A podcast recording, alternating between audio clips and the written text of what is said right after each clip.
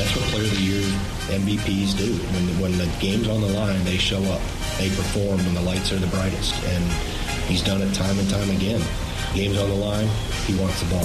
This is where Wisconsin gathers to talk sports. Packers, Brewers, Badgers, Bucks. The Wisco Sports Show is on the air. Here's your host, Grant Bills.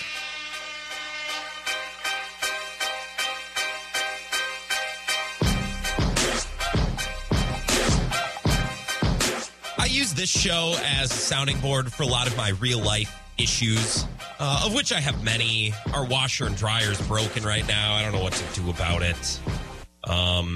What else is wrong? I think I need new tires, but can I make it through the winter? I'm not sure. I need to fill them up more often than I probably should, but do I need to buy new tires? I don't know. I got a lot of issues. I've had a problem that keeps popping up this week, and I want to know if this is just me. Am I being the unreasonable one here?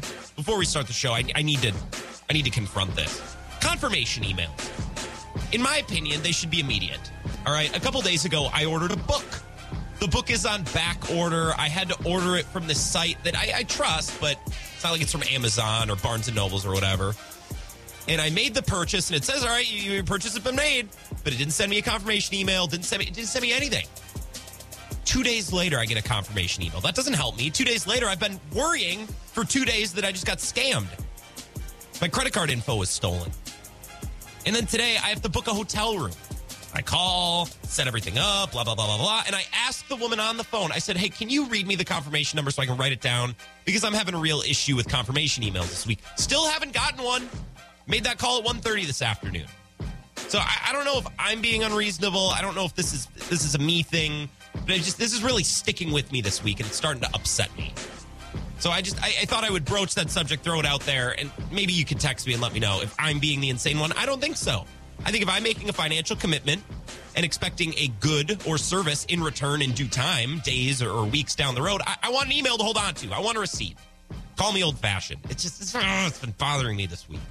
Had to throw that out there. I didn't have to, but I wanted to. I wanted to make this your issue as well. This is the Wisco Sports Show. My name is Grant Bills, and I need to go to the other side of the studio to turn this fan on, which I forgot to turn on. Hold on. Speaking of psycho things, OCD things. That's better. I always have a fan on in the studio. It has this nice comforting hum to it. And if it's not on, it's not happening. The segment's going to fall off the rails. I'm going to suck. And the show's going to suck. So I need to turn that on real quick. This is the Wisco Sports Show. Like I said, my name is Grant Bills. I hope you've had a better, less stressful day than I. And I hope if you bought anything or ordered anything, I hope you were sent a confirmation email promptly because it submarined my day. And I hope that you haven't lived a similar situation today. Evo is going to join us at 5:30. Maybe I'll ask Evo. By that point, I'll probably be over it. We're going to talk a bunch about the Packers and some NBA stuff. But 5:30, Evo is going to be here. Now, Evo and I, we vary on a lot of our opinions. I'd say we're actually very similar people, but a lot of our opinions vary, especially about Aaron Rodgers. So what I've been doing over the last couple of days and about a week or so, maybe a little more than a week, is everything I've thought, every opinion I've had about Aaron Rodgers, I've written down. And I'm going to give these opinions to Ebo, and I want him to tell me if it's fair or unfair. Like, am I being a hater? Am I going over the top? Or is this a reasonable take? And Ebo, who I think is on the other side of the Aaron Rodgers aisle on a lot of these opinions, it'll be nice to cross-check. So he's going to join us at 5:30. Maybe we'll talk confirmation emails. We'll see. Send me a text, 608-796-2558. You can follow and tweet me during the show at Wisco Grant. All right, it's Thursday. You know the rules. You know the drill here. We're going to do the NBA Lounge. If you're new, welcome. Happy to have you part of the show. During the NBA season, we start every Thursday by talking about NBA. Might include the Bucks, might not. Might include the Bucks a little, might not include them at all. Might be all Bucks. I don't know. But here's how it works. If the NBA is not your thing, all right, wait 10 minutes, we'll be done. And if this is your thing, if you love the NBA, well, then this is the best segment of the week. Congrats, you've made it. And if you miss it, if you're busy on Thursday, well, you always know, Thursday, 4 o'clock podcast. It's easy to find. That's why we keep it in the same spot every week. What's the music for? I don't know. Just dress it up. Make it fancy. You imagine you're stepping into a lounge. You got some nice clothes on. Let's sit down and, like the cultured individuals we are, talk about some NBA games. Really quickly, 2 games last night because I know everybody's dialed in to every Wednesday ESPN doubleheader. I know we all have it on our calendars. I watched both games because I didn't have anything else going on. Knicks Nets. We saw the Cam Thomas game last night. That was pretty fun. Cam Thomas had 16 points in the fourth quarter, and the Knicks blew a 28-point lead at home to a team that has no Kevin Durant, no Kyrie, no Ben Simmons. That's just funny. The Nets went on a 15-0 run in the closing minutes, and they stole the game, and it was funny. LaMarcus Aldridge, who I think is, looked it up last night, 36. I want to make sure that's true, because that just seems too funny. LaMarcus Aldridge is 36, and he had 18-10 last night. The late game was Lakers-Jazz. I think the Jazz are the worst watch in the NBA relative to their talent and expectations. There's no contending team that I dislike watching as much as the Jazz. But I watched anyways, and at one point, Anthony Davis goes down. He bends his ankle the wrong way. X-rays were negative, but that's probably their season. And I got mad because I went to sleep at the end of the third quarter thinking, Jazz, you're not going to blow this. Come on. Put the Lakers away. They're without Anthony Davis. I'm going to go to sleep. And then I woke up and saw the Lakers won. Because why would the Jazz be able to handle their business? So I woke up already in a bad mood knowing that I missed the Lakers coming back and beating the Jazz. Thought it was safe to go to bed. Turns out it wasn't. So I just wanted to mention last night's games really quickly. Tonight's Bucks Sixers. We'll talk more about that as the show goes along. Get excited. Tonight's game, 7:30 TNT. I know our Eau Claire affiliate, WAYY, and our La Crosse affiliate, WK2I, both Bucks affiliates. So you can hear Dave and Ben and Justin Garcia, or you can watch on TNT, Valley Sports Wisconsin. Our main event today for the NBA Lounge. Have you looked at the Eastern Conference standings? I know I've mentioned this a time or two. There's 5 games separating seeds 1 and 7. And in the West, there's 6 games between the first and the second seed. So it's going to be a cakewalk, in my opinion, for Phoenix, unless Golden State gets healthy and hot, which I guess they could, but Brooklyn is the 8th seed. Philly is the 5. Boston's in there. Toronto's in there. Cleveland's in there. Meaning, a great team is going home after the first round. The first round is going to collect a casualty in the Eastern Conference, a contender casualty. And that's fun. That kind of sucks, but it's also kind of fun. So today, here's what I want to do for the next 8 or 9 minutes. I want to act like the playoffs start today. And I want to talk about these matchups and what these playoff series would look like if the playoffs started today. Chances are that these teams will separate a little bit before April, but you never know. I thought that a month ago, and it hasn't happened. This conference is very much log jammed. So here's our playoff picture. I didn't want to mess with the play-in, so I'm just doing 1 through 8. Bulls Nets, the 1-8. Heat Raptors, the 2-7. Bucks Celtics is 3-6. And Cavs Sixers is 4-5. That's interesting. Let's start with the 1-8. The Bulls, 38 and 21, versus the 8th seeded Nets, who are 31 and 27. There are more question marks in this potential series than in any other. Obviously, we would need to know about Kyrie's status. Is something in New York going to change so he can play? If not, he'll only play road games, which actually might be better because the Nets would be the road team in this series. It's weird. They have a road court advantage. If Kyrie misses time, what do we get from Cam Thomas? Do we get what we saw last night? Oh, maybe I feel a little bit better. The health of KD is in question. The health of Zach LaVine is in question. He had a visit with a specialist this week. Billy Donovan talked about it. Said it went very well. He's going to play in the All-Star game. That's cool for Zach LaVine, and it's good for Chicago that he's ready to come back next week. And they're so confident with it that he's even going to play in the All-Star game. But it's not just LaVine. 4 of the top 6 Bulls players are out right now with injuries. Doesn't mean they're going to be out towards the end of the year. Let's see how they get healthy. See how they come back. What about Ben Simmons? What's he going to look like? And what is DeMar DeRozan going to look like in the postseason? His usage rate right now in the regular season is 31.6%, which is 9th in the league. Now, there are other great players up there. Embiid is 1. Giannis is really high up there. Typically, a high regular season usage rate doesn't bode for postseason success unless the player with the high usage rate is stupid, Hall of Fame, all-time good. So we'll see. We've also seen DeMar DeRozan tail off in the postseason a little bit before. After all, the Raptors chose Lowry over DeRozan when they made the Kawhi Leonard trade in 2019. Also, who's guarding Kevin Durant? I think that's a fair question for every team, not just the Bulls. Can Lonzo and Caruso play big enough to bother KD? We'll see. A lot of questions, more so than answers, about Bulls Nets. That would be the potential series for the 1 and the 8 right now if the playoffs started. 2-7. The 37 and 21 Heat versus the 32 and 25 Raptors. Is Siakam really as good as he's looked? Over his last 6 games, he's averaging 29, 10, and 6. 64% shooting, 44 from three. Raptors are deep. They don't have any bad players. They just got Thad Young. They have a lot of good players. They don't play any bad guys. But is there a star among them? And is there a star good enough to win a playoff series or two? Raptors offense isn't always great. They rank 25th in points per play in the half court. They are better than only the Knicks, Pelicans, Magic, Thunder, and Pistons. They can defend, but can they score? I don't know. Do they have one guy when it gets tough? Can Pascal Siakam ISO and make it happen? I don't know. This would be a low-scoring series, not just for the sake of the Raptors, but for Miami. Miami can't shoot. Their two best players, Jimmy Butler and Bam Adebayo, are a combined 14 of 71 from three this season. That's 19%. PJ Tucker is shooting 45% from three, but I really did some digging on this today. If you look at NBA advanced stats, 81% of Tucker's attempts have been wide open, meaning defenses aren't covering him. So between Butler, Tucker, and Bam, 3/5 of their starting lineup, there's 0 3-point gravity, which leaves you Duncan Robinson and whoever else is on the floor. Hard to get your shot when there's three guys on the court that get zero respect from the three-point arc. Makes it tough to score.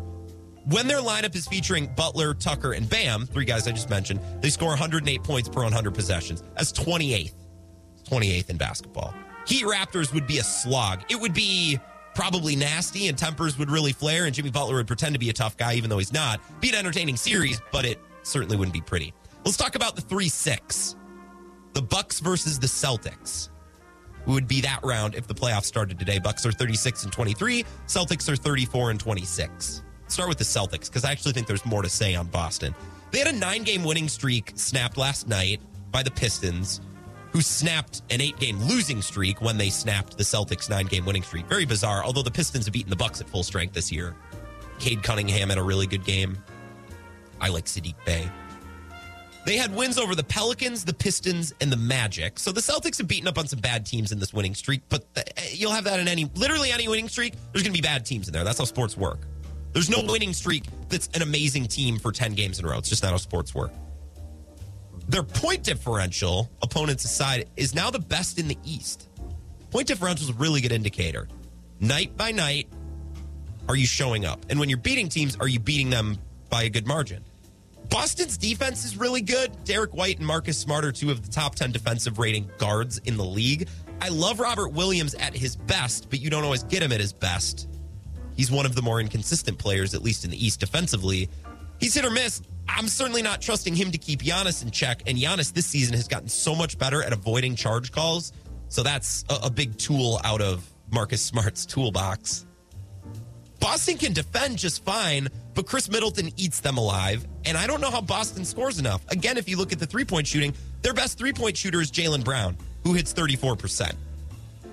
I don't know that that's going to cut the mustard. It might be a decent series, but over 7 games, I don't know if that's enough to cut the mustard. Simply put, with the Bucks, there's not a lot to say about them. When Giannis, Chris, and Drew all play, Bucks are 23-6. It doesn't need to be complicated. When they're healthy and they're all available, forget Brooke Lopez and whoever they have at center. When those three guys are available, they're the best team in the East. That's really all there is to say on Milwaukee. The last playoff series, if the playoffs started today in the East, and we're not doing the play-in, would be the 4th-seeded Cavs, who are 35-23, versus the 5th-seeded Sixers, 34-23. This could easily flip-flop. Obviously, this could change by the time the playoffs start. One thing I want to remind everyone with this series, because I forget, Tobias Harris is a thing. I forget not only that he plays for the Sixers, I forget that he plays at all. There was once upon a time where we argued, would you rather have Chris Middleton or Tobias Harris? Okay. Sure. Yeah, let's go back and listen to one of those shows. Huh? Embiid is so good that he could win a series alone. And he might have to, given how Harden parts out in the playoffs. High-usage Harden in his prime tailed off in the postseason. I don't know why that would change now. He's older, he's even less efficient, and he's been battling a hamstring injury since October. The recovery time on James Harden's hamstring is challenging the rules of modern science and health. It's nuts. I kind of hope we see a Sixers-Bucks playoff series because it feels like a rivalry in the making and we've never got to see it on a playoff stage. But also, I want to see Drew Holiday put James Harden in the torture chamber for a 7-game series. I would very much enjoy watching that. Here's the thing about Embiid. Embiid's usage rate right now is higher than anyone in basketball, and with good reason, it's had to be. His usage rate is 36.9%. It's better than Luka, Trae Young, Giannis, and Ja, who are the next four best. Donovan Mitchell, Devin Booker, Jason Tatum, DeMar DeRozan, Jokic, LeBron, and Steph. High volume, high usage rate seasons typically don't transfer to long playoff runs unless the high usage rate for that player is a generational take over a series, all-time great player. And Embiid might be that guy. The thing that makes a Cavs-Sixers series so compelling, especially in the first round, is that if there's one team in the East that can throw bodies at Embiid, it's Cleveland. They have Jared Allen. They have Evan Mobley. They have size and strength and length, and they play physical, and the Sixers have to go into Cleveland, into that arena that's going to be fired up as any arena in basketball. This is the first time they're doing it without LeBron. I don't know. I'm not saying I like the Cavs, but I don't love the Sixers. See what they get from Harden. Losing Seth Curry really stinks, but they kept Tybal, and I love Tyrese Maxey. So we'll see. Cleveland, to kind of wrap this up, is in the same spot as so many other Eastern Conference teams. They have a great defense, but they can't score. And the teams that can score can't defend. Other than Milwaukee and maybe the best version of Brooklyn, none of these teams are perfectly balanced. None of these teams can boast a great offense and a great defense. And that's probably why none of these teams in the conference can separate. And we're talking about the 1 seed and 7 seed being separated by 5 games, where there's 6 games separating 1 and 2 in the West. Pretty nuts. Let's talk more about this. I want to bring the Bucks into the picture, talk about some of their new additions, DeAndre' Bembry, Serge Ibaka. We'll do that next on the Wisco Sports Show.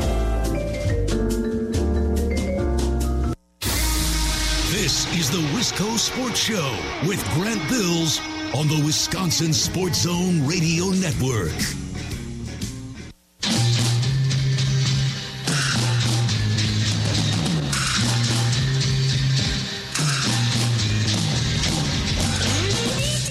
Wisco Sports Show.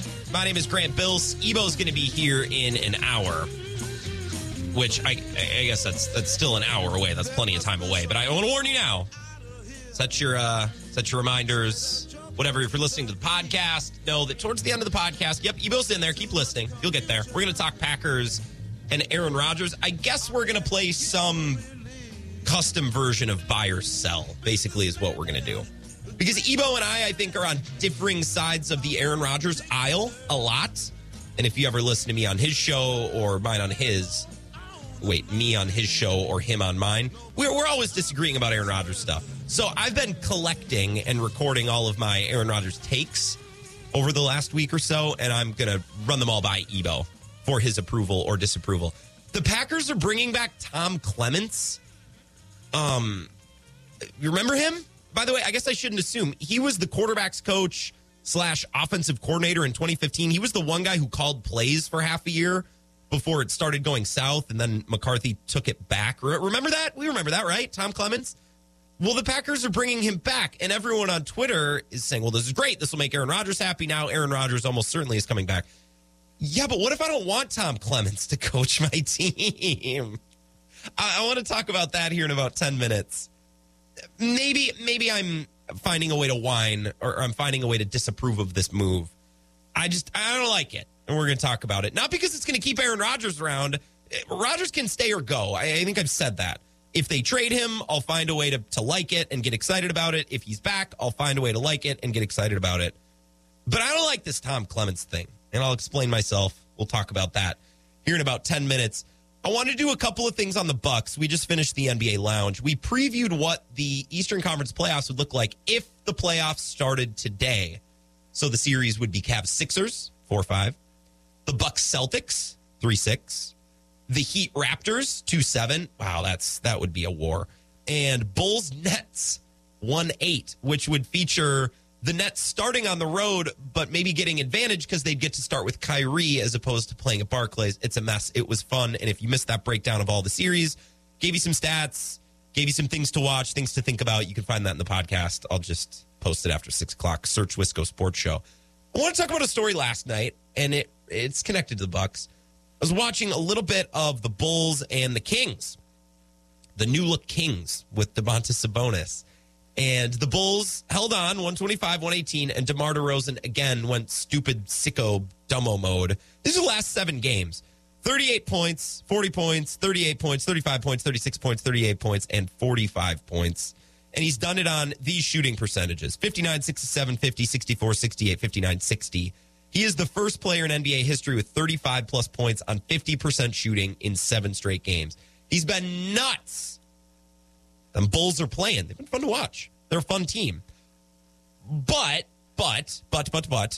and this isn't a Bulls but. This is something that I heard after the game that's related to the Bulls that this confused me. So last night, the Pacers...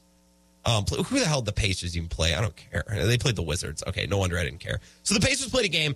I saw this press conference after the game when Rick Carlisle, Pacers coach, was asked about Tristan Thompson. And this is where the Bulls come into play. This is the weirdest thing I've ever heard in a presser. It was fun while it lasted.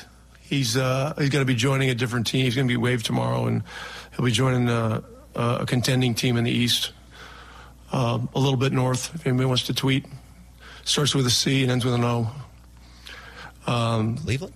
But we thanked him for, what he's brought for the last, 6 or 7 days. He brought a high level of professionalism, and he's done a really good job. Chicago.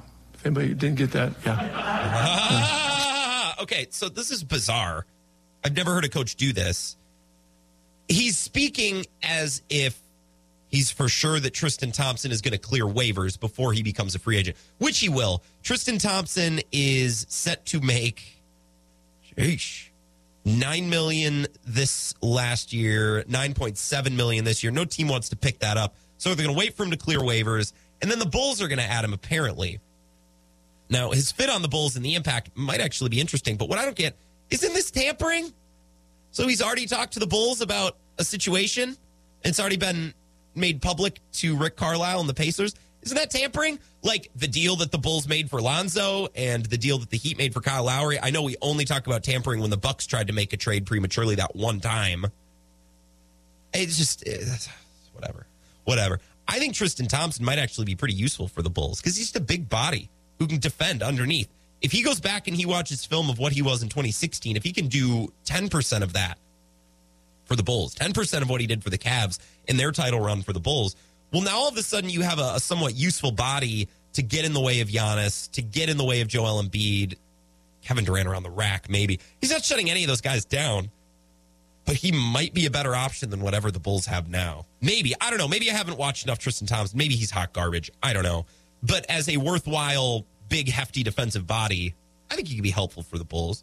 The Bucks have added two similar players, DeAndre' Bembry and Serge Ibaka. Neither one's a game changer. Neither one, not wholesale changes, but a little help here and there. They're not looking for a transformation, just a little boost.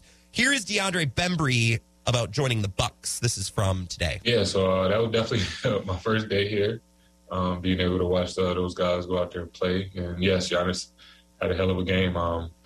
Obviously not his first 50-point game, but he looked comfortable going out there doing it again. So it was fun to watch those guys just to try to see how these guys mush with each other on their person. So it was pretty cool. Got to sign yesterday, worked out a little bit. And, yeah, it's been good just meeting everybody and just trying to build those relationships, really.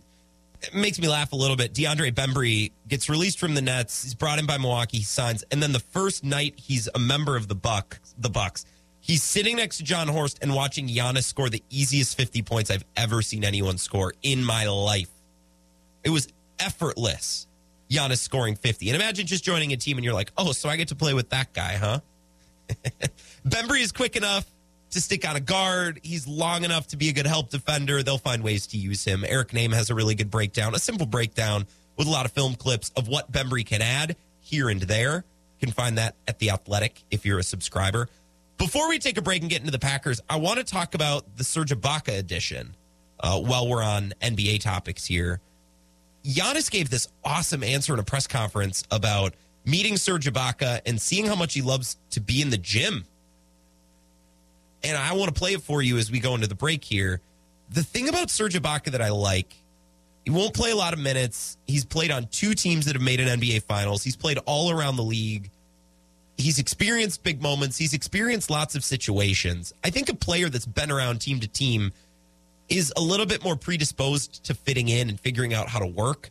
And also, if Serge Ibaka is this, like he used to be Serge Ibaka with the Thunder, remember? He's reinvented himself. He's carved out a niche for himself in this league for a long time, and that also means you're a really hard worker. And as we go to break here, you can hear Giannis Antetokounmpo talk about Serge Ibaka at workouts. He's always working. So I'm going to play this, and then we'll come back and talk about the Packers next on the Wisco Sports Show. That man, he's going to be really, really good for us.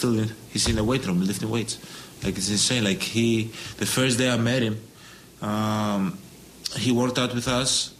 I had my ankle, obviously, where I was able to participate in parts of practice, but I went back. No, actually, I went and with my kids on Disney on Ice, wherever the show they had here. Went back to the practice facility to grab something from my locker. It was like 6:30, 7 p.m.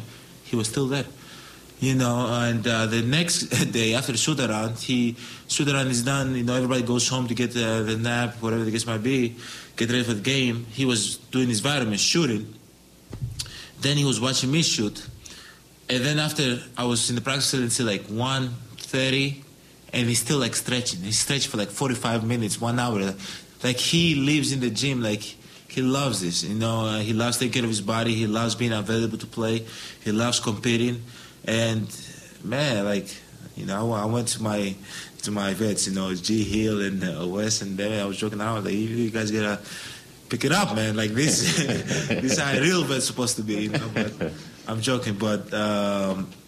Man, I'm excited to, you know, have him. Now, what's going to end up happening at the end, who knows? But I know we have a guy that's going to compete with us. He's going to do the right thing, play the right way. He's a system guy, so I'm excited to play with him. This is the Wisco Sports Show with Grant Bills on the Wisconsin Sports Zone Radio Network.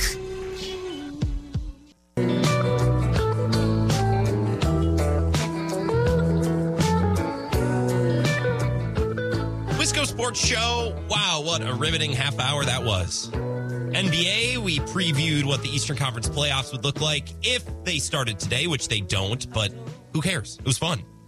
Talked a little bit about some additions to the Bucks. I guess the Bulls are getting Tristan Thompson. Not sure how that's not tampering, but it's really only tampering when the Bucks do it. Just that one time. Just that once. Although they did investigate the Lonzo trade and the Kyle Lowry trade. They didn't find anything, though, so must mean there was no tampering going on. I want to move now into the Packers, and I think we'll stay with the Packers probably for the majority of the rest of the show. Ebo's going to join us at 5:30 from the Zone in Madison, and I'm planning to talk Packers with him. I don't have anything to say about baseball. I don't have any NBA things left, so we've arrived for the show. I feel like this is going to be a lot of the offseason, by the way.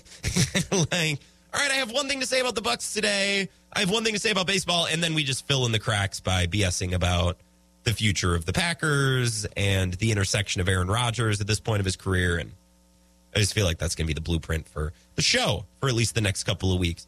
I was hoping we'd get some concrete news on the Packers today. We need it. Nay, deserve it. Just as a treat, a little bit. With baseball in a lockout and NBA All-Star break's about to start, so that's going to be brutal too. Helps to have actual bits of news to talk about. And today, the Packers announced that they're bringing back an old friend, Tom Clements. Tom, welcome back. Last time you were in Green Bay, we were all complaining because the offense sucked. I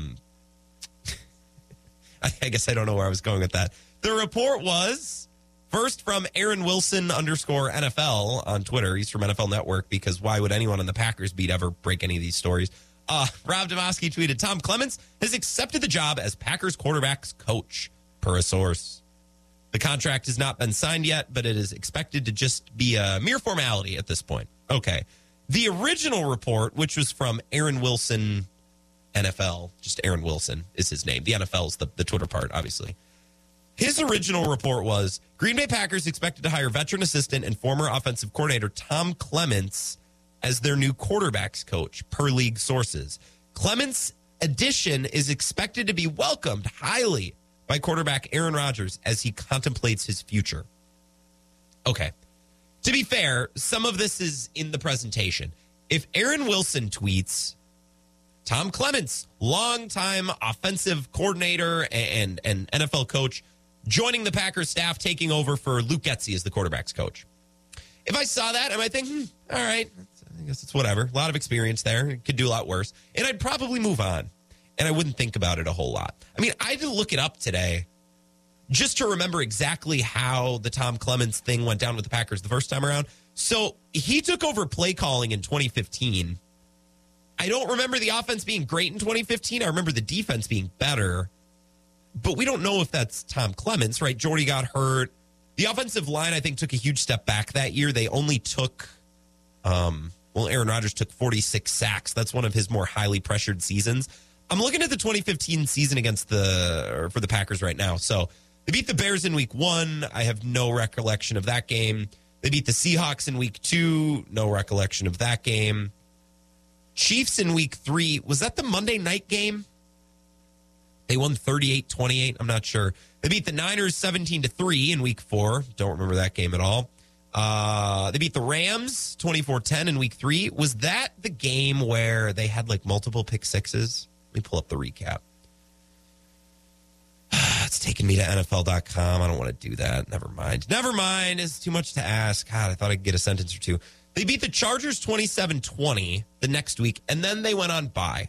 And coming out of the bye, they got hammered by Denver, hammered by Carolina. They lost to Detroit at Lambeau, beat the Vikings 30-13 at TCF, and then they lost to the Bears. That was the Thursday night game. That was the Favre game, I'm pretty sure. So they lose 4 of 5 coming out of the bye, and somewhere in that patch of games, Mike McCarthy takes back play calling duties. And I went back and I read articles about it today. It seemed not necessarily contentious, but kind of awkward. Reporters asked Tom Clements, how do you feel about this? What's your personal opinion about losing play calling duties? And he kept saying things like, we don't need to talk about it. I don't want to get into it. It just seemed very odd. I don't know.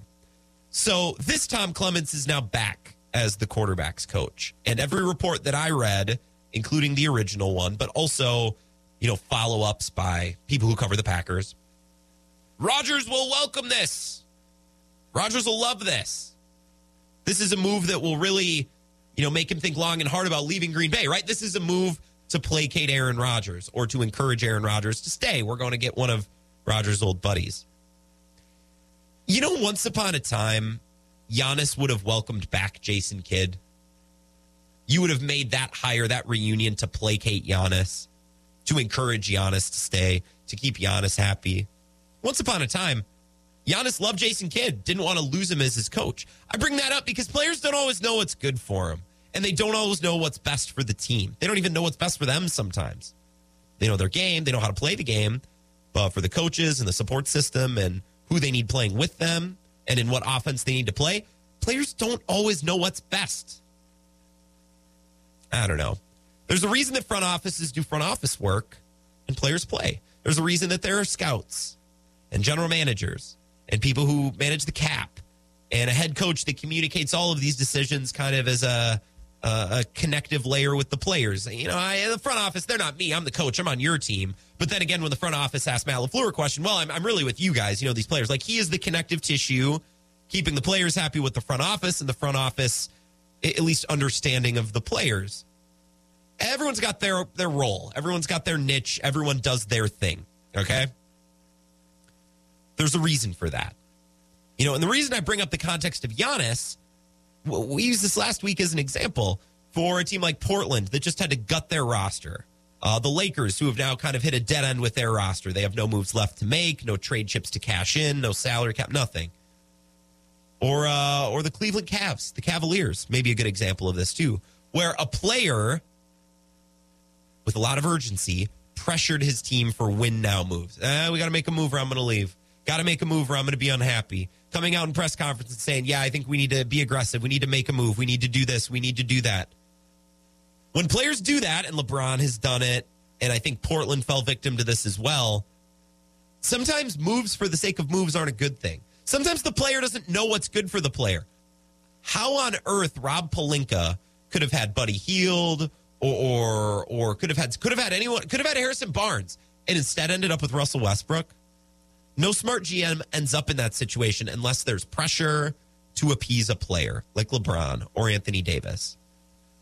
And this is a different sport. This isn't basketball, but I think teams get into trouble when they start obsessing over appeasing a certain player, even a player as good as Aaron Rodgers. You know what really appeases a player? Winning. Winning. Winning lots of games. That's what makes a player happy. Oh, we're going to hire your friend. Actually, you know what would be better? Winning. Winning playoff games. Making it to another Super Bowl for the first time in 11 years. Zach Heilpern yesterday, he was on the show, made some comments about the Badgers. And he always makes comments that I like. I always learn something when I have Zach on. But an excellent point yesterday that he made, he keeps hearing that this Badgers team is close. Yeah, they're really close. And everyone's really, really tight in the locker room. Well, it's easy to say when you're winning. 2019, the team was really close. 2020, not so much. There was a lot of drama.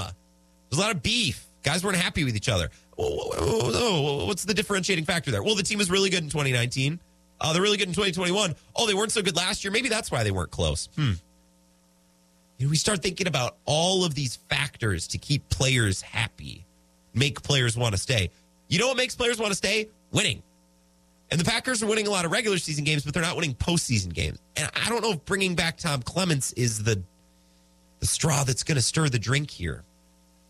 I'll take Rodgers back, or I'll take a trade. I'm okay with either. But part of the reason why I kind of like the idea of a trade a little bit is it feels like we're going in circles. It feels like we've been going in circles since 2015.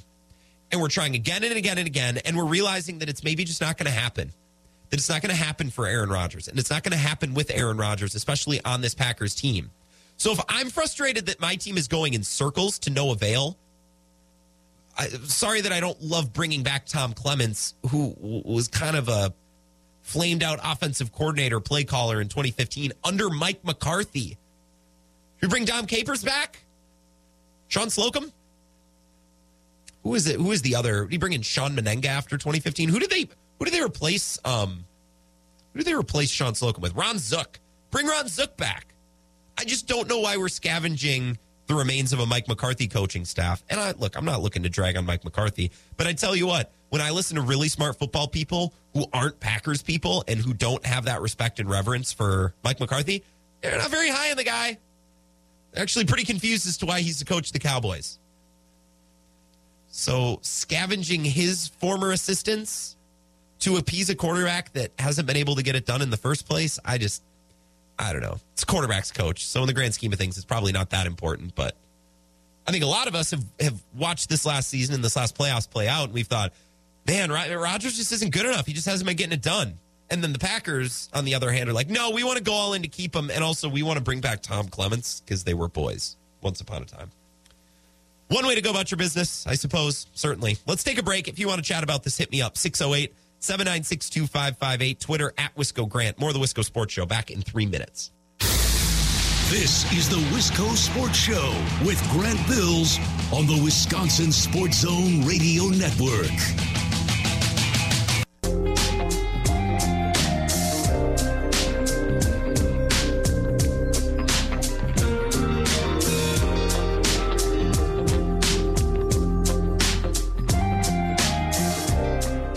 Show. My name is Grant Bills. I am trying to care and be interested and have an opinion about the Packers bringing back Tom Clements. And I think I have an opinion. I kind of hate it. Maybe I shouldn't care as much as I do. Maybe this isn't something that we should love or hate. Maybe this is just something that is going on in the offseason, and therefore we're talking about it. You know? He's quarterback's coach. Does it really matter that much? I don't know. Ebo's going to join us at 5:30. Seems like a good question for him. All right, new rule of thumb. Anytime Ebo is on, if we're going about the show and we can't decide on something, just write it down and we'll pawn it off to Ebo when he joins us at 5:30. He'll join us from The Zone. He hosts Over the Line. It's our affiliate in Madison in the morning, 6 to 10. Send me a tweet at Wisco Grant. Text or call me, 608-796-2558. No calls yet. Today it's been quiet. You must just be sitting completely enthralled. We started the show with the NBA Lounge, which I know I would just sit in silence and be stunned as well with that amazing content. We previewed every first-round playoff series, if the playoffs start today. Doesn't get much better than that.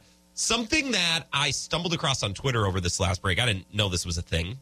But I mean, I wouldn't expect myself to know this is a thing. This is why I follow the people that I do. So Ken Ingles, Packers cap. You know who this is, right?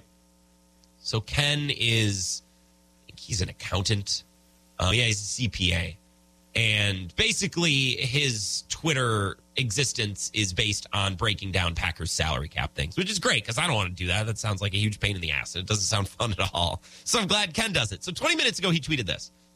Packers players Devondre Campbell, Robert Tonyan, Chandon Sullivan, and Kevin King all have 2022 contract voids triggering at midnight, February 21st. What's the date today? 17th? Okay. Extensions must be done before to prevent dead cap acceleration into 2022. So we're talking about Kevin King, who has $3 million in this category. Robert Tonyan, $1.8 million. Chandon Sullivan, $970,000. And Devondre Campbell, $808,000. So the Packers need to decide if they're going to extend Kevin King or Robert Tonyan or Chandon Sullivan or Devondre Campbell to prevent any dead cap money being moved into this coming season. And they must do so by midnight, February 21st, which is Sunday night. Does that mean Monday night at midnight or Sunday night? Either way, we have a couple of days. And Peter Bukowski, who kind of annoys me on Twitter, but he tweeted this. Coincidentally, right before the franchise tender window opens. So if the Packers are going to tender any restricted free agents like Allen Lazard, right, this is the window that then follows. Peter says, would be awfully nice to know the future of your franchise quarterback for these decisions. Okay. I wonder if the Packers and Aaron Rodgers have discussed the future. I wonder if this is something that they know and they're just not telling anyone. I can't imagine Aaron Rodgers is hemming and hawing right now. First of all, there's no way he's retiring. Even if he comes out and says, I'm retiring, I'll be like, yeah, the hell you are, man. Shut up. Like, I'm not going to believe it. There's no way he retires the same year as Brady. Unless he plans on coming back at any point, which why are you wasting prime years of your career? Brady can retire. He has, what, 6 Super Bowls, 7 Super Bowls? Like, do I really need to gun for 8? Rodgers should be giving every ounce of his being to try to at least get to a 2nd Super Bowl. He can't retire satisfied right now. There's no way that the Packers are like, hey, Aaron, do you know what your plan is? Do you want to be here or do you want to go somewhere else? There's no way that they're asking him that, and Rodgers is coming back and saying, I don't know yet. After that playoff game and early in the offseason when Rodgers was doing media availability, he kept saying, I'm not going to drag this out, right? I want clarity for my team. I want my team to know my plan so they can make decisions accordingly. And we all heard that and we're like, oh, that's a classy move. Well, we're kind of at that point. Not necessarily today, but within the next couple of days, yeah. Packers got to know. And unless they keep it a secret, I would expect then we would know as well. Probably. Maybe hiring Mike Clements or Tom Clements. They damn them if they try to hire Mike Clements away from this network. Tom Clements, though. The cousin of Mike Clements, if you didn't know. Yeah. I don't think there's any relation. Maybe I should text Mike and ask. If them hiring Tom Clements is the signal that Rodgers is coming back, as so many Packer people on social media want to make it out to be, I guess I could buy that, because if Rodgers truly means he doesn't want to drag this out and he doesn't want to put the Packers in a bad spot this offseason, we kind of got to know, like, right now or this weekend, like tomorrow or Saturday. So I'm not saying I'm going to wait by my phone and wait for an announcement, but I wouldn't be shocked. The way things are kind of transpiring, seems like that's probably a pretty realistic time frame to expect something, even though we felt like this offseason was going to take months. This is going to be dragged out, and it has felt dragged out even for the last 3 weeks, and the offseason just started on Sunday. We're 4 days removed from the Super Bowl. But it's got to happen quick. The NFL moves so quickly. The Packers have decisions to make finance-wise, contract-wise, tender-wise, with unrestricted and restricted free agents, with void years and dead cap acceleration into 2022. The Rodgers decision is important to know before the Packers take any steps one way or another. I have a question for you. I don't often ask questions on this show. We don't do poll questions. We don't do topics like, what is your level of concern? Right? How confident are you in blah, blah, blah? On a scale of 1 to 10, how confident are you that the Packers will win on Sunday? We don't normally do questions like that. But I have an Aaron Rodgers Packers question for you, and it's what I want to start the second hour of the show with here in a few minutes. And I think it pertains to this decision, their decision to hire Tom Clements, their upcoming decisions with salary cap for Kevin King, Robert Tonyan, Chandon Sullivan, any decisions they need to make around Jordan Love, any draft decisions they need to make. I think this is a question that's worth keeping in mind. Who has more leverage in this situation? The Packers or Aaron Rodgers? And there's lots of types of leverage. There's contractual leverage. There's financial leverage. There's PR leverage, momentum leverage. I want to talk about all this coming up. But as of right now, who has the leverage in this relationship? Aaron Rodgers or the Packers? I think it's one party, but I bet if you asked 10 people, you'd get 10 very different answers. So that's the question that I want to attack coming up next. And we'll probably talk about this before we get to Ebo at 5:30. In this standoff between the Packers and Aaron Rodgers, even if it's a friendly standoff with lots of love and affection, of course, who has more leverage? Brian Gutekunst and the Packers or Aaron Rodgers? We'll talk about that coming up next. Wisco Sports Show back in 2 minutes after this update from our good buddy, Zach Heilpern.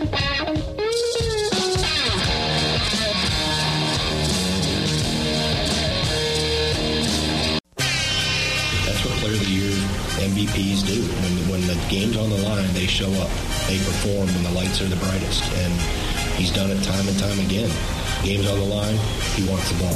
This is where Wisconsin gathers to talk sports. Packers, Brewers, Badgers, Bucks. The Wisco Sports Show is on the air. Here's your host, Grant Bills.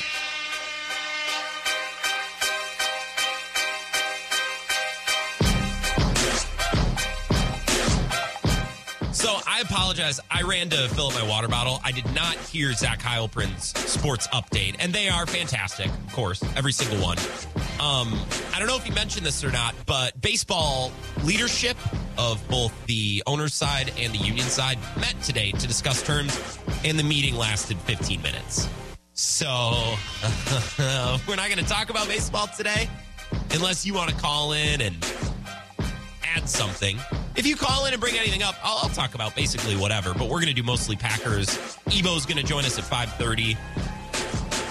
I don't have much to say about baseball other than this is bad. I wanted to go to Arizona. I wanted to go to some spring training games. It was part of this plot that I had to convince my boss to let me go to Arizona but not take any vacation days, and I was going to do my show down there. And I was going to write all this great content. We could put it on our website. They were going to buy it. I think I had it worked out in my mind where they were going to be on board with this. I was going to stay with my grandma. I wouldn't have to spend any money. I could go hiking. It was going to be great. And Rob Manfred and the owners and the Players Association really boned me out of that. So I'm a little upset about baseball, especially because we're supposed to start baseball. It starts at the end of March. It's not months away. It's like a month and a week. February goes by so quickly. Where we're really talking about a great possibility that the season doesn't start on time. But you talk about a lack of self-awareness, man. Baseball's like, yeah, we're in a great spot. Everyone loves us. We're the most popular sport right now. We can afford to miss games. Yeah, sure. Whatever. This is the Wisco Sports Show. My name is Grant Bills. All right, that's enough baseball talk. Let's get down to business. Let's talk Packers. I have a question, and I don't often pose questions to you. We don't do, the classic, what's your level of concern with the Packers? What's your level of confidence? On a scale of 1 to 10, how worried are you for this playoff game? I don't normally do wide-ranging questions like this. Here is my question to you, and I'm hoping that there's enough meat on this bone to have good, meaningful conversation until we get to Ebo at 5:30, who will join us from the zone. In this standoff, might be a friendly standoff, but it's still a standoff between Aaron Rodgers and the Packers. Packers are waiting to see what Aaron Rodgers wants to do. Aaron Rodgers is trying to decide what he wants to do. In this standoff, which side has the leverage, or which side has more leverage? I think it's obvious. I know you might think it's obvious, but I think opinions and I think takes on this really vary from person to person. I think if you were to ask 10 people, you get 10 very different answers. And that's why I'm posing it to you. Who has the leverage, Aaron Rodgers or Brian Gutekunst and the Packers? Let me know, 608-796-2558. You can follow me on Twitter and tweet at me, at Wisco Grant. That's another really quick and slick way to go back and forth during the show. Who has the leverage, Aaron Rodgers or the Packers? Well, I'll just come out and say it. I'll lay my cards on the table. I think the Packers have all the leverage here. I think the Packers have all the leverage in the world. Here's why. They just came up short in the playoffs, and yes, I understand that the special teams were bad, but Aaron Rodgers did not play well. And you factor in that Aaron Rodgers also put his foot in his mouth a couple of times this year, and he's not really winning any battles in a court of public opinion. So people are down on Rodgers right now. The Packers can say, hey, you didn't play very well when it mattered most. Yeah, we fixed the special teams. We're addressing things, but you need to be better. Tom Brady just retired. So your choice is either come back and play with us, or if you say you don't want to play for us, then fine, retire. No balls. Do it. Do it. Do it.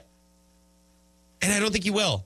I don't think Aaron Rodgers has any interest in retiring. So his choice is play for the Packers, or I guess don't play at all. And if Aaron Rodgers says, well, I want a contract extension, I won't play under a lame duck contract, the Packers say, oh, yeah, I think you will. I think you will play under a lame duck contract. Because if you play one more year with us and you still want to stay, we can extend your deal, or you can just walk as an unrestricted free agent. And it would be a huge deal, and teams will court you, and teams will move mountains to accept you. I think the Packers have all the leverage, but they're acting like Aaron Rodgers has all the leverage. We'll talk about that here. But first, I want to go to the phone, 608-796-2558. Welcome to the Wisco Sports Show. Who's this? Grant, this is Mike from Madison. How are you today? Mike from Madison. Mike, I am excellent. Yeah, how are you? You got a lot of Mike from Madison calling. Hey, I just, believe it or not, I just found your show about a month ago, and I love it. Oh, thank you. I do a lot of driving, and I've been listening to the show, and I love the Packer talk. I'm a huge Packer fan, but I'm also a Cub fan, so forgive me for that. Oh, well, if you've been listening for a month yet, yeah, we haven't had an opportunity to go into that department yet, so that'll be fun when the time comes. No.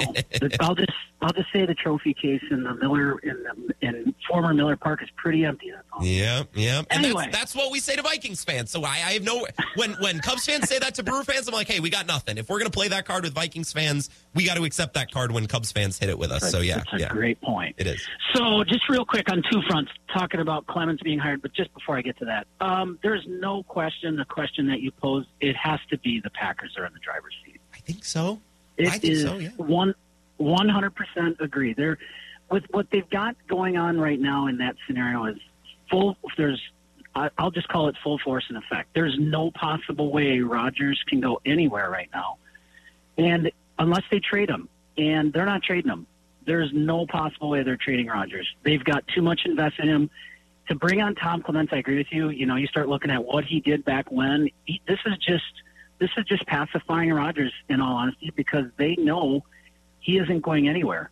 And so I just believe that as this season progresses, they're going to find out that in order to do this, I would guess they're going to sign him to like a 3-year contract. It'll be base-loaded pretty low, put some huge signing bonus on it, and then probably have to prorate that 3 years out. Ugh. And that'll allow them to do some of the signings they have to do, including some of the restricted guys, or, you know, you just talked about Devondre Campbell and the rest of the guys. So, yeah, it's much ado about nothing. I knew that from the second it was done. Rodgers is not. He's too proud. There's no damn way he's going to roll out into retirement when he's got one Super Bowl to his name and one. I mean, he hasn't even been to more than one. So, yeah I'm right with you. And we'll see what happens, but I'll hang up and listen to what you have to say. But Grant, really appreciate the show, and I'll certainly enjoy the time that I have. I know you're on until 6, so I appreciate your time. Yeah, thanks, Mike, and I appreciate the call. It was nice to meet you. We do have a lot of Mikes from Madison. I'm thinking of Mad Mike, who goes by Mad Mike. I'm looking at my caller sheet here. We have an Ed in Madison. We can do okay. We have a Nick in Madison. I think we'll get by, Mike. We have a Mike in downtown Madison, which is why. So we'll be okay. Mike in Madison, I think we'll be okay. I appreciate the call. So Aaron Rodgers is too proud to go out like that. I agree. I also think it means a lot for Aaron Rodgers to, if he can, finish his career in Green Bay. We're so quick to forget after the last 2 years, really the last year, which has been a whirlwind. We're so quick to forget that at one point, Aaron Rodgers was bummed about the Jordan Love pick because he was thinking and hoping that I can be a guy that starts and plays my entire career in Green Bay. I can go down in history with Bart Starr, Brett Favre, and Aaron Rodgers. There's a certain, I don't know, there's a certain royalty to that, to Green Bay quarterbacks, right? That's a good club to be in. That gets you somewhere. That looks good. Like John Lynch played for... Like, John Lynch is with the Niners now. Like, that's another organization where there's some prestige attached to that with Steve Young and Joe Montana. Like, that's a brand you can attach yourself to. Same with the Steelers, right? Or even the Broncos to a degree. Like some of these legacy franchises. And Tom Brady went to Tampa and won a Super Bowl, and that's great. Tampa doesn't have the cachet. If Tom Brady went to San Francisco and won them a title, that would have extra weight. That would have more weight than winning a ring in Tampa. Same with the Broncos when Peyton Manning did it. And I think Aaron Rodgers is smart and realizes that even if he doesn't win 6 Super Bowls, and even if he's not one of the most accomplished quarterbacks ever, there's real utility. There's real value in attaching your legacy to a cornerstone franchise like the Packers and going down in history as one of those Mount Rushmore Packer quarterbacks. So I don't think he's dying to leave for that reason. And we never would have thought any other way about him 2 years ago. We'd say, well, of course he wants to finish his career in Green Bay. He loves being attached to that brand. He wants to go down like that. And then when the Jordan Love stuff happened in this last year, we've kind of forgot about that a little bit. Rodgers has always wanted to do that, and we've gotten away from that recently. So Mike bringing up pride, I think that was very astute. Bringing back Tom Clements, it bothers me a little bit. And it's not even because they're placating Aaron Rodgers. Well, maybe it is. Maybe that's part of it. I don't like them bringing back Tom Clements because it's about making Aaron Rodgers comfortable. And it's about bringing in someone he's familiar with. Who won the Super Bowl this year? Matt Stafford and the Rams. The Rams added new pieces all year long. There's nothing comfortable about the Rams. There were a ton of growing pains all year. Odell Beckham finding his fit, and Matthew Stafford and Cooper Kupp developing a chemistry. Von Miller coming in and trying to figure out how to play next to Aaron Donald. I don't think comfort wins championships. The Bucks won a title after being the #1 seed 2 years in a row. They made it look so easy in 18 and 19, and then again in 19 and 20. And we got to the playoffs and we thought, well, they didn't take the regular season seriously. They didn't learn. They didn't grow. And then in their third go-around with Coach Bud, they go through growing pains. They bring in new players. They try playing new schemes and new ways, and they lose lots of close games. And what happened? They won a championship. I don't think comfort wins titles. I think pushing the envelope wins titles, right? I think little hot mess sometimes wins titles in a good way. So Aaron Rodgers and the Packers haven't been to a Super Bowl since 2010. They've tried it a million different ways. Nothing's worked.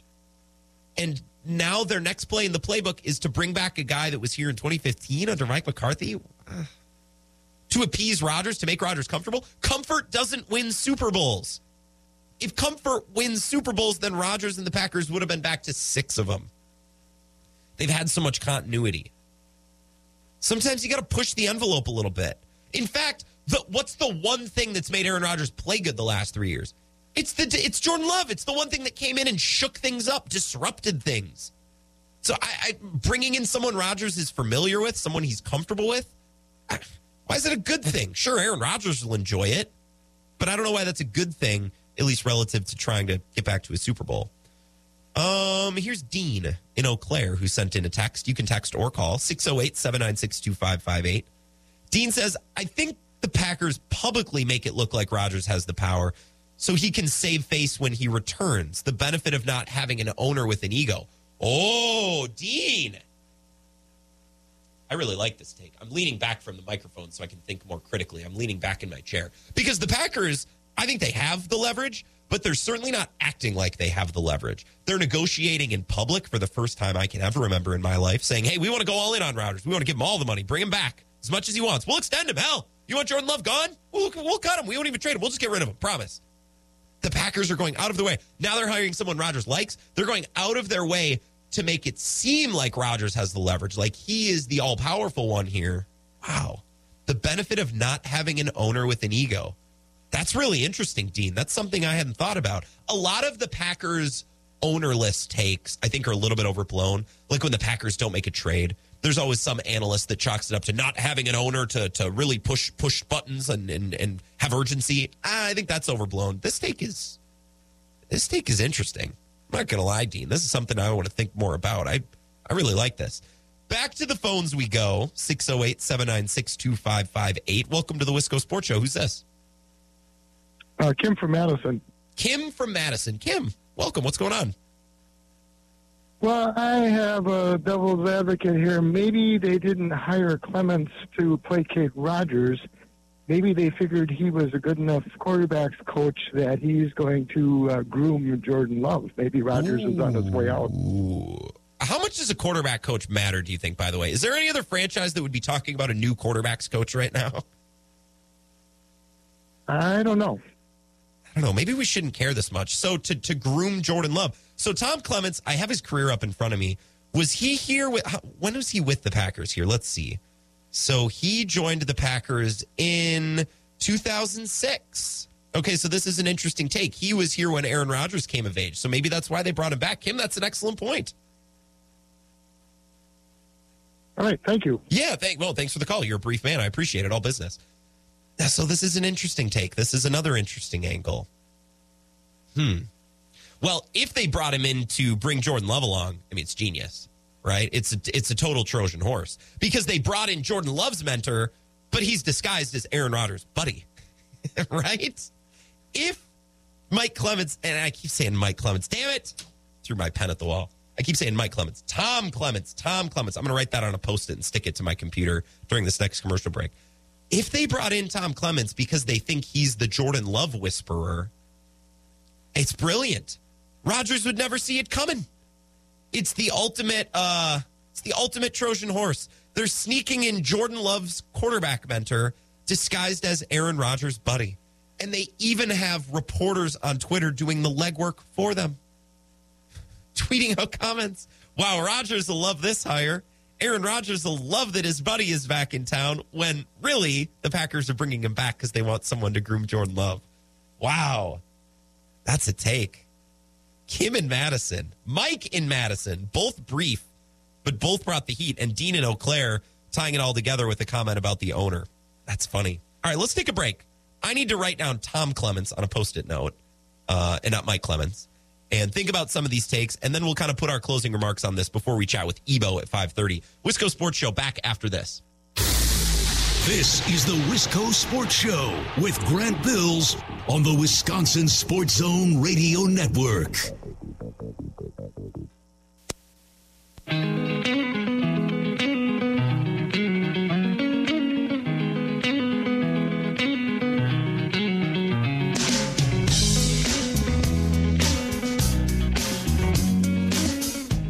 Sports Show. Evo is going to join us in 10 minutes. I just want to run a lot of my Aaron Rodgers takes by him because I feel like we're a lot of times on differing sides of the Aaron Rodgers aisle. I mean that in a totally non-political way, by the way. I feel like we differ on a lot of our Aaron Rodgers takes. And if you listen to the times where I join his show every Tuesday morning, 7:40, this week I was a little drowsy. I'm going to have to apologize to him when he comes on at a few, because I don't know what it was. I was yawning. It was bad. And I know Ebo doesn't put up for that. You got to wake up, drink your coffee, work out, be about it, just be awake and get after it. Ebo's not going to stand for that. So I'm sorry to Ebo, and I will apologize to him in person, or at least voice-to-voice, man-to-man, here in a few minutes. The question that I have posed, and I think it's interesting, and you can really take it a million different ways, and you can use this question to talk about a bunch of different things. Who has the leverage? Aaron Rodgers or the Packers? Depends on what you value, right? Contractual leverage, the Packers. If you just go by the book, by the X's and the Y's and the Z's and the bullet points and the fine print, the Packers have all the leverage. Aaron Rodgers is under contract for one more year. And if the Packers want to make it so, Aaron Rodgers is either playing for the Packers or he's not playing at all. Now, maybe the Packers take that approach. Maybe they don't. That's where opinion kind of joins into the conversation a bit. Packers have all the contractual leverage. They have the structural leverage. I also think they have a little bit of the PR leverage, too. Aaron Rodgers did not look his best at times this season, put his foot in his mouth a couple times. Now, he also won MVP, but he's won MVPs before. You win enough MVPs, it's to the point now where people start to not care so much about your MVPs, especially if you're coming up short in the playoffs, and the Packers have. Remember when Giannis won his second MVP? People weren't quite as amped for number two as they were for number one after what happened to the Bucks in the playoffs, losing to the Heat. Right? Well, it should have been LeBron. Well, no, it shouldn't have. But I could see why people would react that way, mostly because a lot of people are dumb. I don't know if the PR leverage favors Aaron Rodgers. I think it favors the Packers, especially the way that loss came down at Lambeau to San Francisco. Very ugly. He's Jimmy G, for God's sake. The Niners didn't score a touchdown. So I think the Packers have that leverage. And if Aaron Rodgers wants to run to Denver or go play somewhere else, I think a lot of the NFL fan base is going to be like, okay, dude, go ahead. Like, go off. Sure. A little bit like Harden jumping from team to team. It's like, well, dude, you keep coming up short. You came up short for years in Houston despite having a lot of good chances. So you got upset and you went to Brooklyn. And then you like it there because your team came up short. So now you want to go to Philly? Like, you can keep moving around, man, but it doesn't change the fact that you just haven't been able to get it done. And I think maybe a shred of that has become true with Aaron Rodgers. Not that it matters what side the PR takes. I don't think any Packers fans are leaving the Packers if Aaron Rodgers leaves the way the Packers fans left when Favre left in 2008. A lot of angles to think about. PR, contractual, financial, all of these things are a factor in who has more leverage between the Packers and Aaron Rodgers. Eric is on I-90. Eric, how are you today? Welcome. I'm good. How are you today, Grant? I am just swell. I'm excited to talk to our friend Ebo here in a few minutes, but I'm probably more excited to talk to you. You know I enjoy our conversation, so. I do enjoy our conversation so much. I feel kind of weird. I feel like this lonely guy driving down I-90. Oh, I don't even feel like we're on a talk show right now, Eric. I feel like we're just two friends sitting at a bar talking about sports. That's what I want this show to feel like. That's really what it is all about. Now, yeah, it is. What's the topic here? The topic is who's got the leverage? Yeah, Green Bay Packers got the leverage. They've always had it. I think so, too. Because if I was in charge of the Green Bay Packers, I'd sit back and say, I'm going to take that big contract money and TV contract money, and I'm going to fill this stadium, and I don't care who I put out there. Yeah. They've always had it, right? Yeah, sure. As far as his quarterback coach, does Aaron Rodgers really need a quarterback coach? I don't know. Does he listen to the quarterback coach that he has? Like, other than talking about Austin Powers in the meeting rooms? And, like, I don't know. I don't know. Maybe that's the question we should start with. Rather than giving our opinion on Tom Clements, maybe we should ask whether or not a quarterback coach matters at all, at least to the Packers and Rodgers. Couldn't they just have Nicholas Cage play Aaron Rodgers as the quarterback coach? Probably. Rodgers would love it. He loves nerdy stuff like that. So probably, right? He'd love it. He'd have a great time. Rodgers probably win MVP.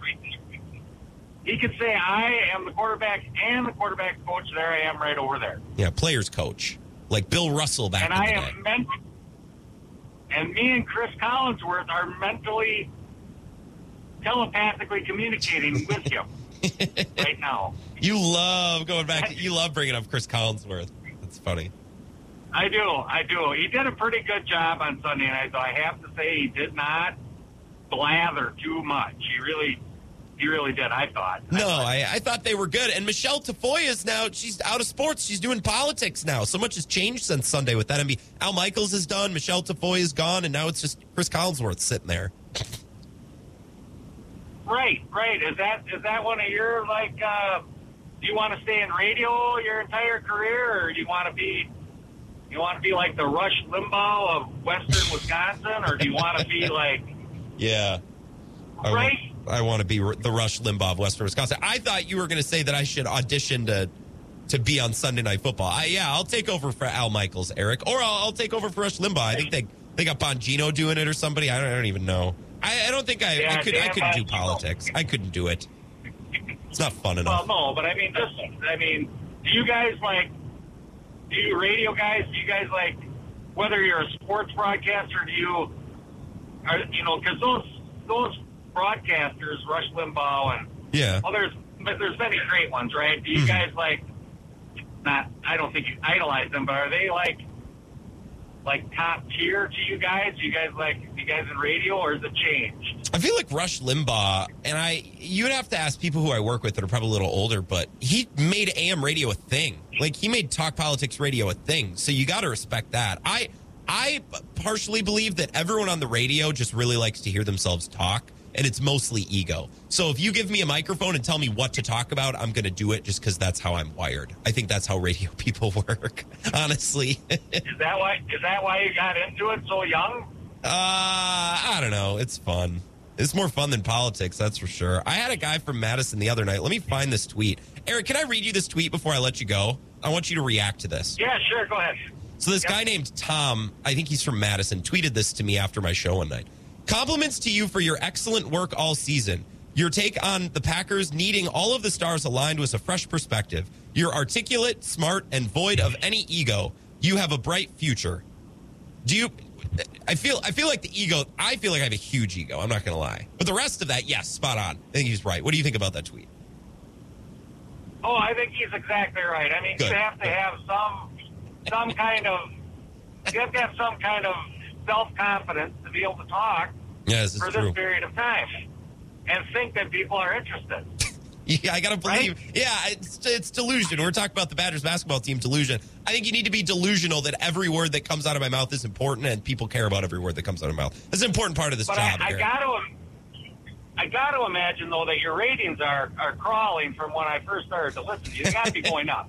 It's all of your calls, right? I think that's doing it. Yes, right? Eric. Yes, and my guest hits with Ebo, who I have to get to. So, Eric, I've enjoyed this, but I unfortunately have to let you go. Talk to you later, buddy. Yeah, well, have a good night. That's Eric on 990. I'm just going to start reading Eric tweets for him to respond to. Tyler in Menominee really quickly before we move on. He says, I agree with you that the Packers have all the leverage, but devil's advocate, just for fun. Rodgers then says, but if you guys don't trade me now, you won't get anything for me next year, so you better trade me now. Oh, Tyler, formerly of Menominee, now of Marathon. Well, let me change your contact, Tyler, in Marathon. I'm glad you mentioned that. I want to be accurate. I suppose he could say that. I don't know. Make him sit out the year then. Did the Packers really... If the Packers play one more year and then he leaves as an unrestricted free agent, is that the worst thing in the world? You're leaving on good terms. He's going to a good situation. It's not one-sided. I don't know. Maybe I'll throw this Ebo's way. This is my new strategy. Anytime Ebo's on, anything that I don't know, I'll make it Ebo's responsibility. We're going to talk with him coming up next on the Wisco Sports Show. This is the Wisco Sports Show with Grant Bills on the Wisconsin Sports Zone Radio Network.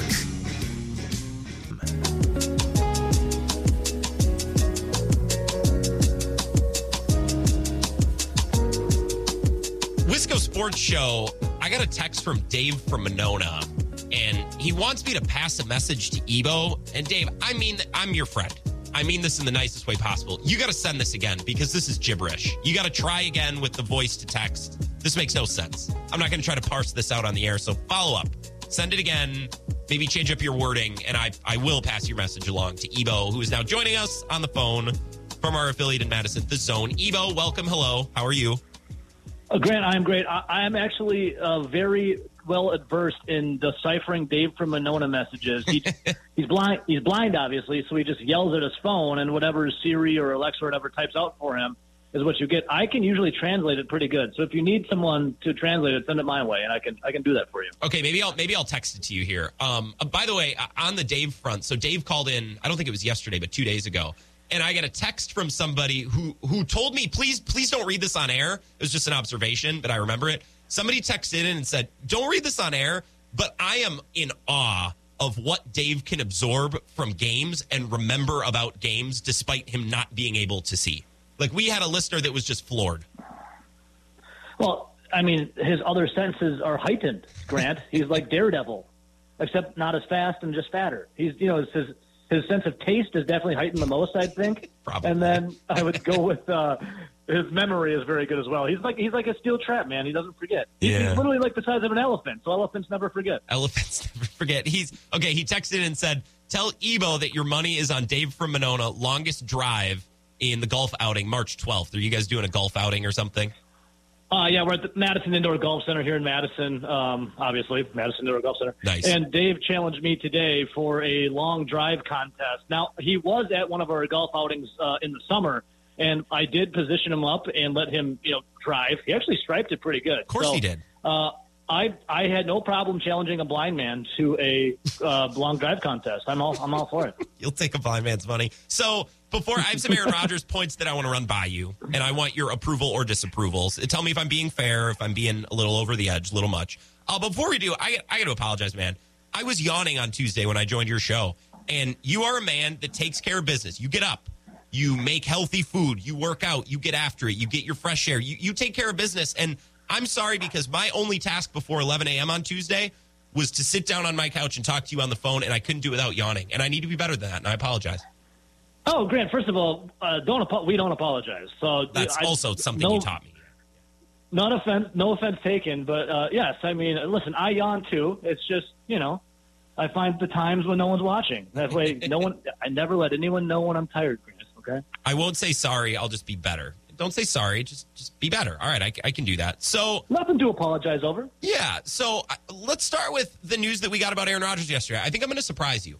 So the news comes out that Aaron Rodgers and Shailene Woodley have split, all right, and they called off their engagement. And I was looking at Twitter, and there were a lot of people that were making ring jokes. Oh, Rodgers can't get that second ring. You know, oh, Rodgers still, you know, the relationship never had a shot. You know my opinion on this, Ebo? You know, we love to rip on celebrities for dating people and breaking up. I don't know how many people you saw before eventually marrying your lovely and kind, beautiful wife, but I can't imagine it was one or two. You typically, you go through phases, right? Why are we dragging Aaron Rodgers over the coals for this? Sorry, he's had 3 girlfriends. He's a busy guy. I'll defend him on this one. What say you? I've said this many times. I'm still not over the Olivia Munn breakup yet, and she's, you know, I think she's pregnant or just had her kid. I'm still processing that, so... No, but, you know, I saw a lot of people crack and joke. It's funny to me that there is, I won't name any names, but there was like a Peter Bukowski or et cetera, et cetera. He's already been referenced once on this show for a dumb tweet, so they'll go on and on and on about mental health and how you need to be respectful to people and how you need to, like Kanye, for example, right now is losing his mind. And they'll go on a big thing about how Kim Kardashian needs to be protected and mental health of Pete Davidson and this and that. Yet then they'll go turn around and crack on Aaron Rodgers, who could be going through, you know, sadness of a breakup. So, I mean, it's low-hanging fruit. I get it. Some people just move on over it or think it's beneath them, and other people, you know, are hypocrites. Yeah. I'm not saying Peter Bukowski is, but I'm just pointing out the facts that they'll say one thing and then do another. But for me, Grant, I'm still not over the Olivia Munn breakup. Shailene Woodley, she said that she had never been to Lambeau, doesn't like football, never had seen him play, like – for me, if your passions aren't lined up with the one that you're eventually going to marry, then it's doomed from the get-go. So, you know, hopefully Rodgers now can focus a little more on football, and he's doing okay. Well, I think Seinfeld taught us a very important lesson. You don't need to be passionate about your significant other's passions, but you need to respect why they're passionate about their passions, right? Yeah. So, like, if I enjoy fishing, my girlfriend can't be like, fishing is so dumb. But she can say, well, I don't enjoy fishing, but I can see that it's very important to you, and it makes you happy, and therefore I like it. Right, and like, what was the case in Seinfeld where the girlfriend didn't respect Jerry's work, and then he yelled at her because she's a cashier, which is one of my favorite lines. You're a cashier, which is you're a cashier. So disrespectful. No, it's so funny. It's just respect, right? Lines. You don't have to have the same passion. Like my wife doesn't care for sports one bit. Yeah. I love her, but she recognizes, you know, that I love watching it and talking about it, and she supports that. So as long as you have a good support system, I mean, that's all you really need. And it didn't seem like Shailene Woodley really supported. I don't know the ins and outs, obviously, but that was the reports, right? Like Rodgers was too committed to football, and she wanted him to retire. So I mean, there's a divide right there, obviously. So the reason I led with the Shailene Woodley story is it's their personal business. I wanted to go to bat for Rodgers there for a sec because I think I've been more anti-Rodgers than pro-Rodgers. So now I have a couple of other takes and things that have come up, and I want your take on. So please. I've been posing the question today. Between the Packers and Aaron Rodgers, who has the leverage? I say the Packers have the leverage because they have the contract. Right, if they want to force Aaron Rodgers and no balls him to retire, then they can do that. And I don't think Aaron Rodgers is going to retire. In this back and forth right now, as Rodgers tries to figure out his future, I think the Packers could figure out his future for him rather quickly. I don't think they will, but they have all the leverage. What do you think about the power struggle right now and who has more power than maybe the other party? I don't know if necessarily there's a power struggle right now. I think, you know, the Packers... Rodgers does not have a no-trade clause in his contract, so definitely the Packers have power over there. But if you're the Packers, you look at it like, you know, is Jordan Love going to be a quarterback that's going to get you to the playoffs next year? I don't think so. And to win the Super Bowl, you need to get into the playoffs, right? And then you look at the Packers, who the relationship last year between the two entities seemed off, obviously.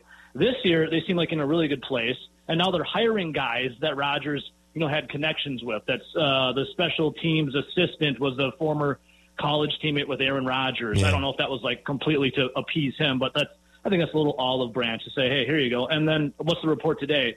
The quarterback's coach now is going to be Clements, who apparently Rodgers really likes. So Mike Clements' cousin. And bring him up. A lot of people don't know that. Mike Clements' cousin.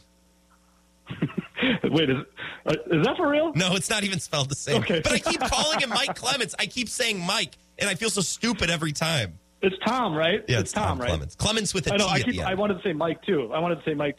I think it's a very, it's definitely a lot better relationship than Shailene Woodley and Aaron Rodgers, I'll tell you that. Yeah. Because they're actually doing things to, Rodgers also said, I'm going to get my decision out before, free agency to help Devontae and everyone else out. So I think it's like a give and take right now. And I tweeted this out, and I'll stand by it. They can hire Rodgers' former teammates, and they can hire guys he likes or promote from within. But until I see Rodgers, the report that he renewed his membership at the Green Bay Country Club and his house got deep cleaned, then I'll officially believe it that he's coming back. Yeah, that's really what it comes down to. That's funny. We're talking with that Emo. That was scuttlebutt last year. It's like, who gives a crap? Yeah, it was. Or the Country Club. And does the membership auto-renew? I remember that whole ordeal, too. It's like, oh, my God, we're taking this to insane heights. We're talking with Ebo. Find him on Twitter, @EboSays. Another Aaron Rodgers thing. I was critical of him.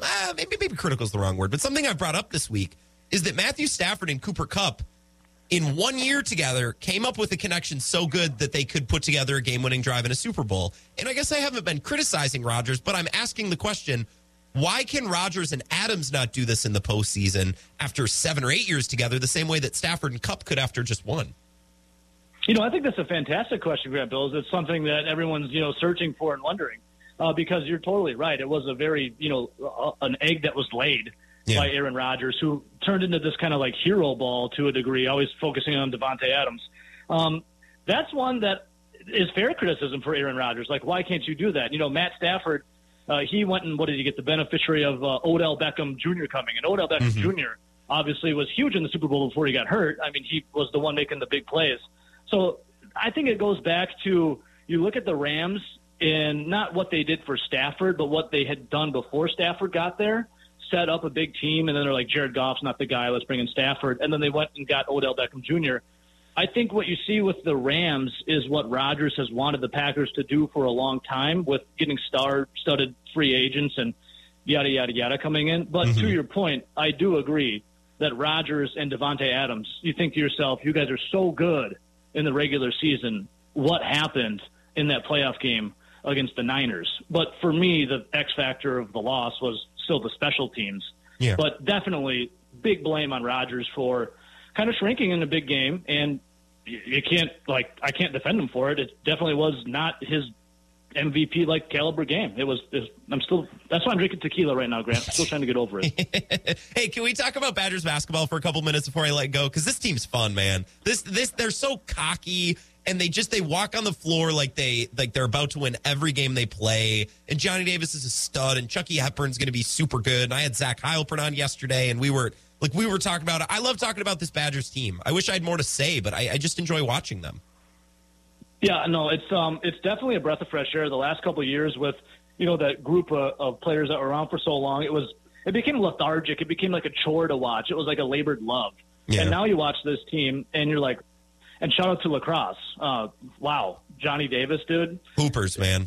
Unbelievable. I love the swag. You see guys actually dunking the ball, with authority. You see the bye-bye from Johnny Davis at the end. Incredible. Yeah. Brad Davison. I'm glad that Brad Davison came back.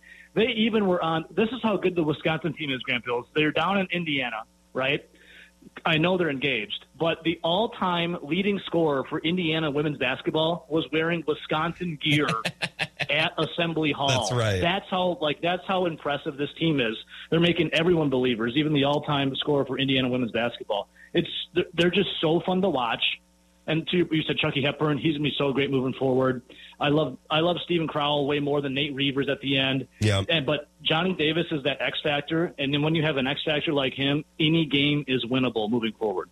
I think so too, and that's fun. And if Johnny Davis has a quiet game, which is rare, I just hope between Hepburn and Wall, and if Brad Davison has a good shooting night, it's not like they're totally doomed. It's tough to win with Johnny Davis not playing well, but obviously we've seen what he can do when he's on. Before I let you go. Did you talk with Ben Kenny this week about the ordeal that happened in Madison? I mentioned it to Zach, and he said, "Oh yeah, not a surprise at all from Ben Kenny, big timing in Madison." Did I talk about it? Of course, I talk about it, Grant Bill. What did he have to say? He took the blame as he should. I've never. Well, he's from the East Coast. He's the coastie. He's got this elitist attitude to a degree, And what are you, Grant? You're 23. Yeah, 24 next week. By the way. Oh, happy early birthday. I think Ben's 22 or 23, one or the other. Yep. Look, I'm on my phone a lot. I understand that. But like the early 20-year-olds are like glued to that phone, right? Just glued to it. And I know because I see him every day that Ben's glued to the phone. The fact that you guys were at the same bar and he was upstairs and never came down to say hi when he solicited the drink earlier that week is like so hilarious to me and so funny. It's funny. But at the same time, it's like, how do you wrap your mind around it? Like the dude asked you to grab a drink earlier in the week and then you're at the same bar by chance. And he saw it on his phone and couldn't come down. Well, he had to come down to leave. It's not like there's an upstairs exit. So he had to come down. He would have walked within 15, 20 feet of me and my family, my lovely family, approachable as can be. Oh, I partied with the Bills at the Badger tailgate. They're a beautiful family that you have. Wonderful. Your dad, mom, beautiful people, wonderful people, your siblings. Wow, too kind. Grant, Ben did take onus of it and said the fault is all his. And then, did I hear that he's filling in for you for the Wisco Sports Show tomorrow? That's what's so funny. I got a wedding in Madison tomorrow night and Saturday, so he's doing the show tomorrow. Can I have an idea? Please. Here's an idea. And let me run it by you. Okay. You're in Madison this coming weekend. Invite Ben out to a bar. Oh, I've thought about this. No show.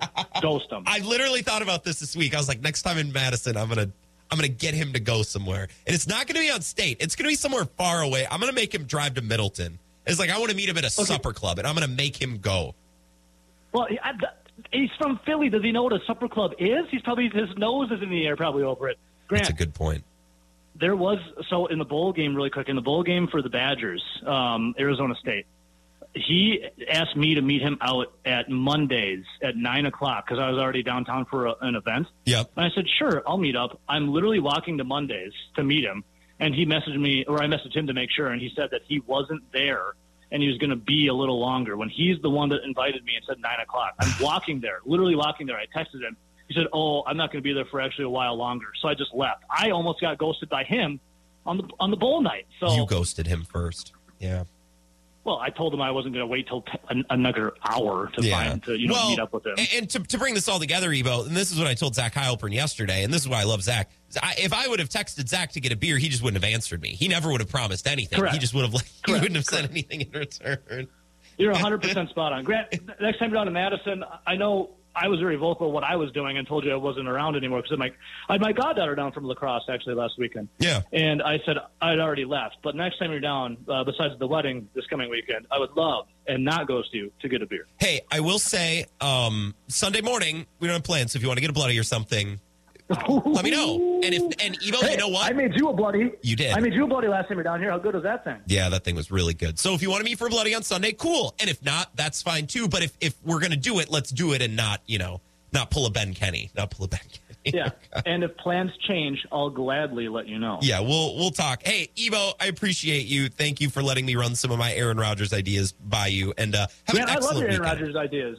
It's great to have a meeting of the minds from different perspectives. That's why I love the Wisco Sports Show. It is. Listen to all these different ideas flying around. Thank you, Evo. Have an excellent night. You're the man. Evo says on Twitter. You can find him on The Zone in Madison. Let's take a break. We'll decompress all of that. Wrap up the Wisco Sports Show coming up next. This is the Wisco Sports Show with Grant Bills on the Wisconsin Sports Zone Radio Network.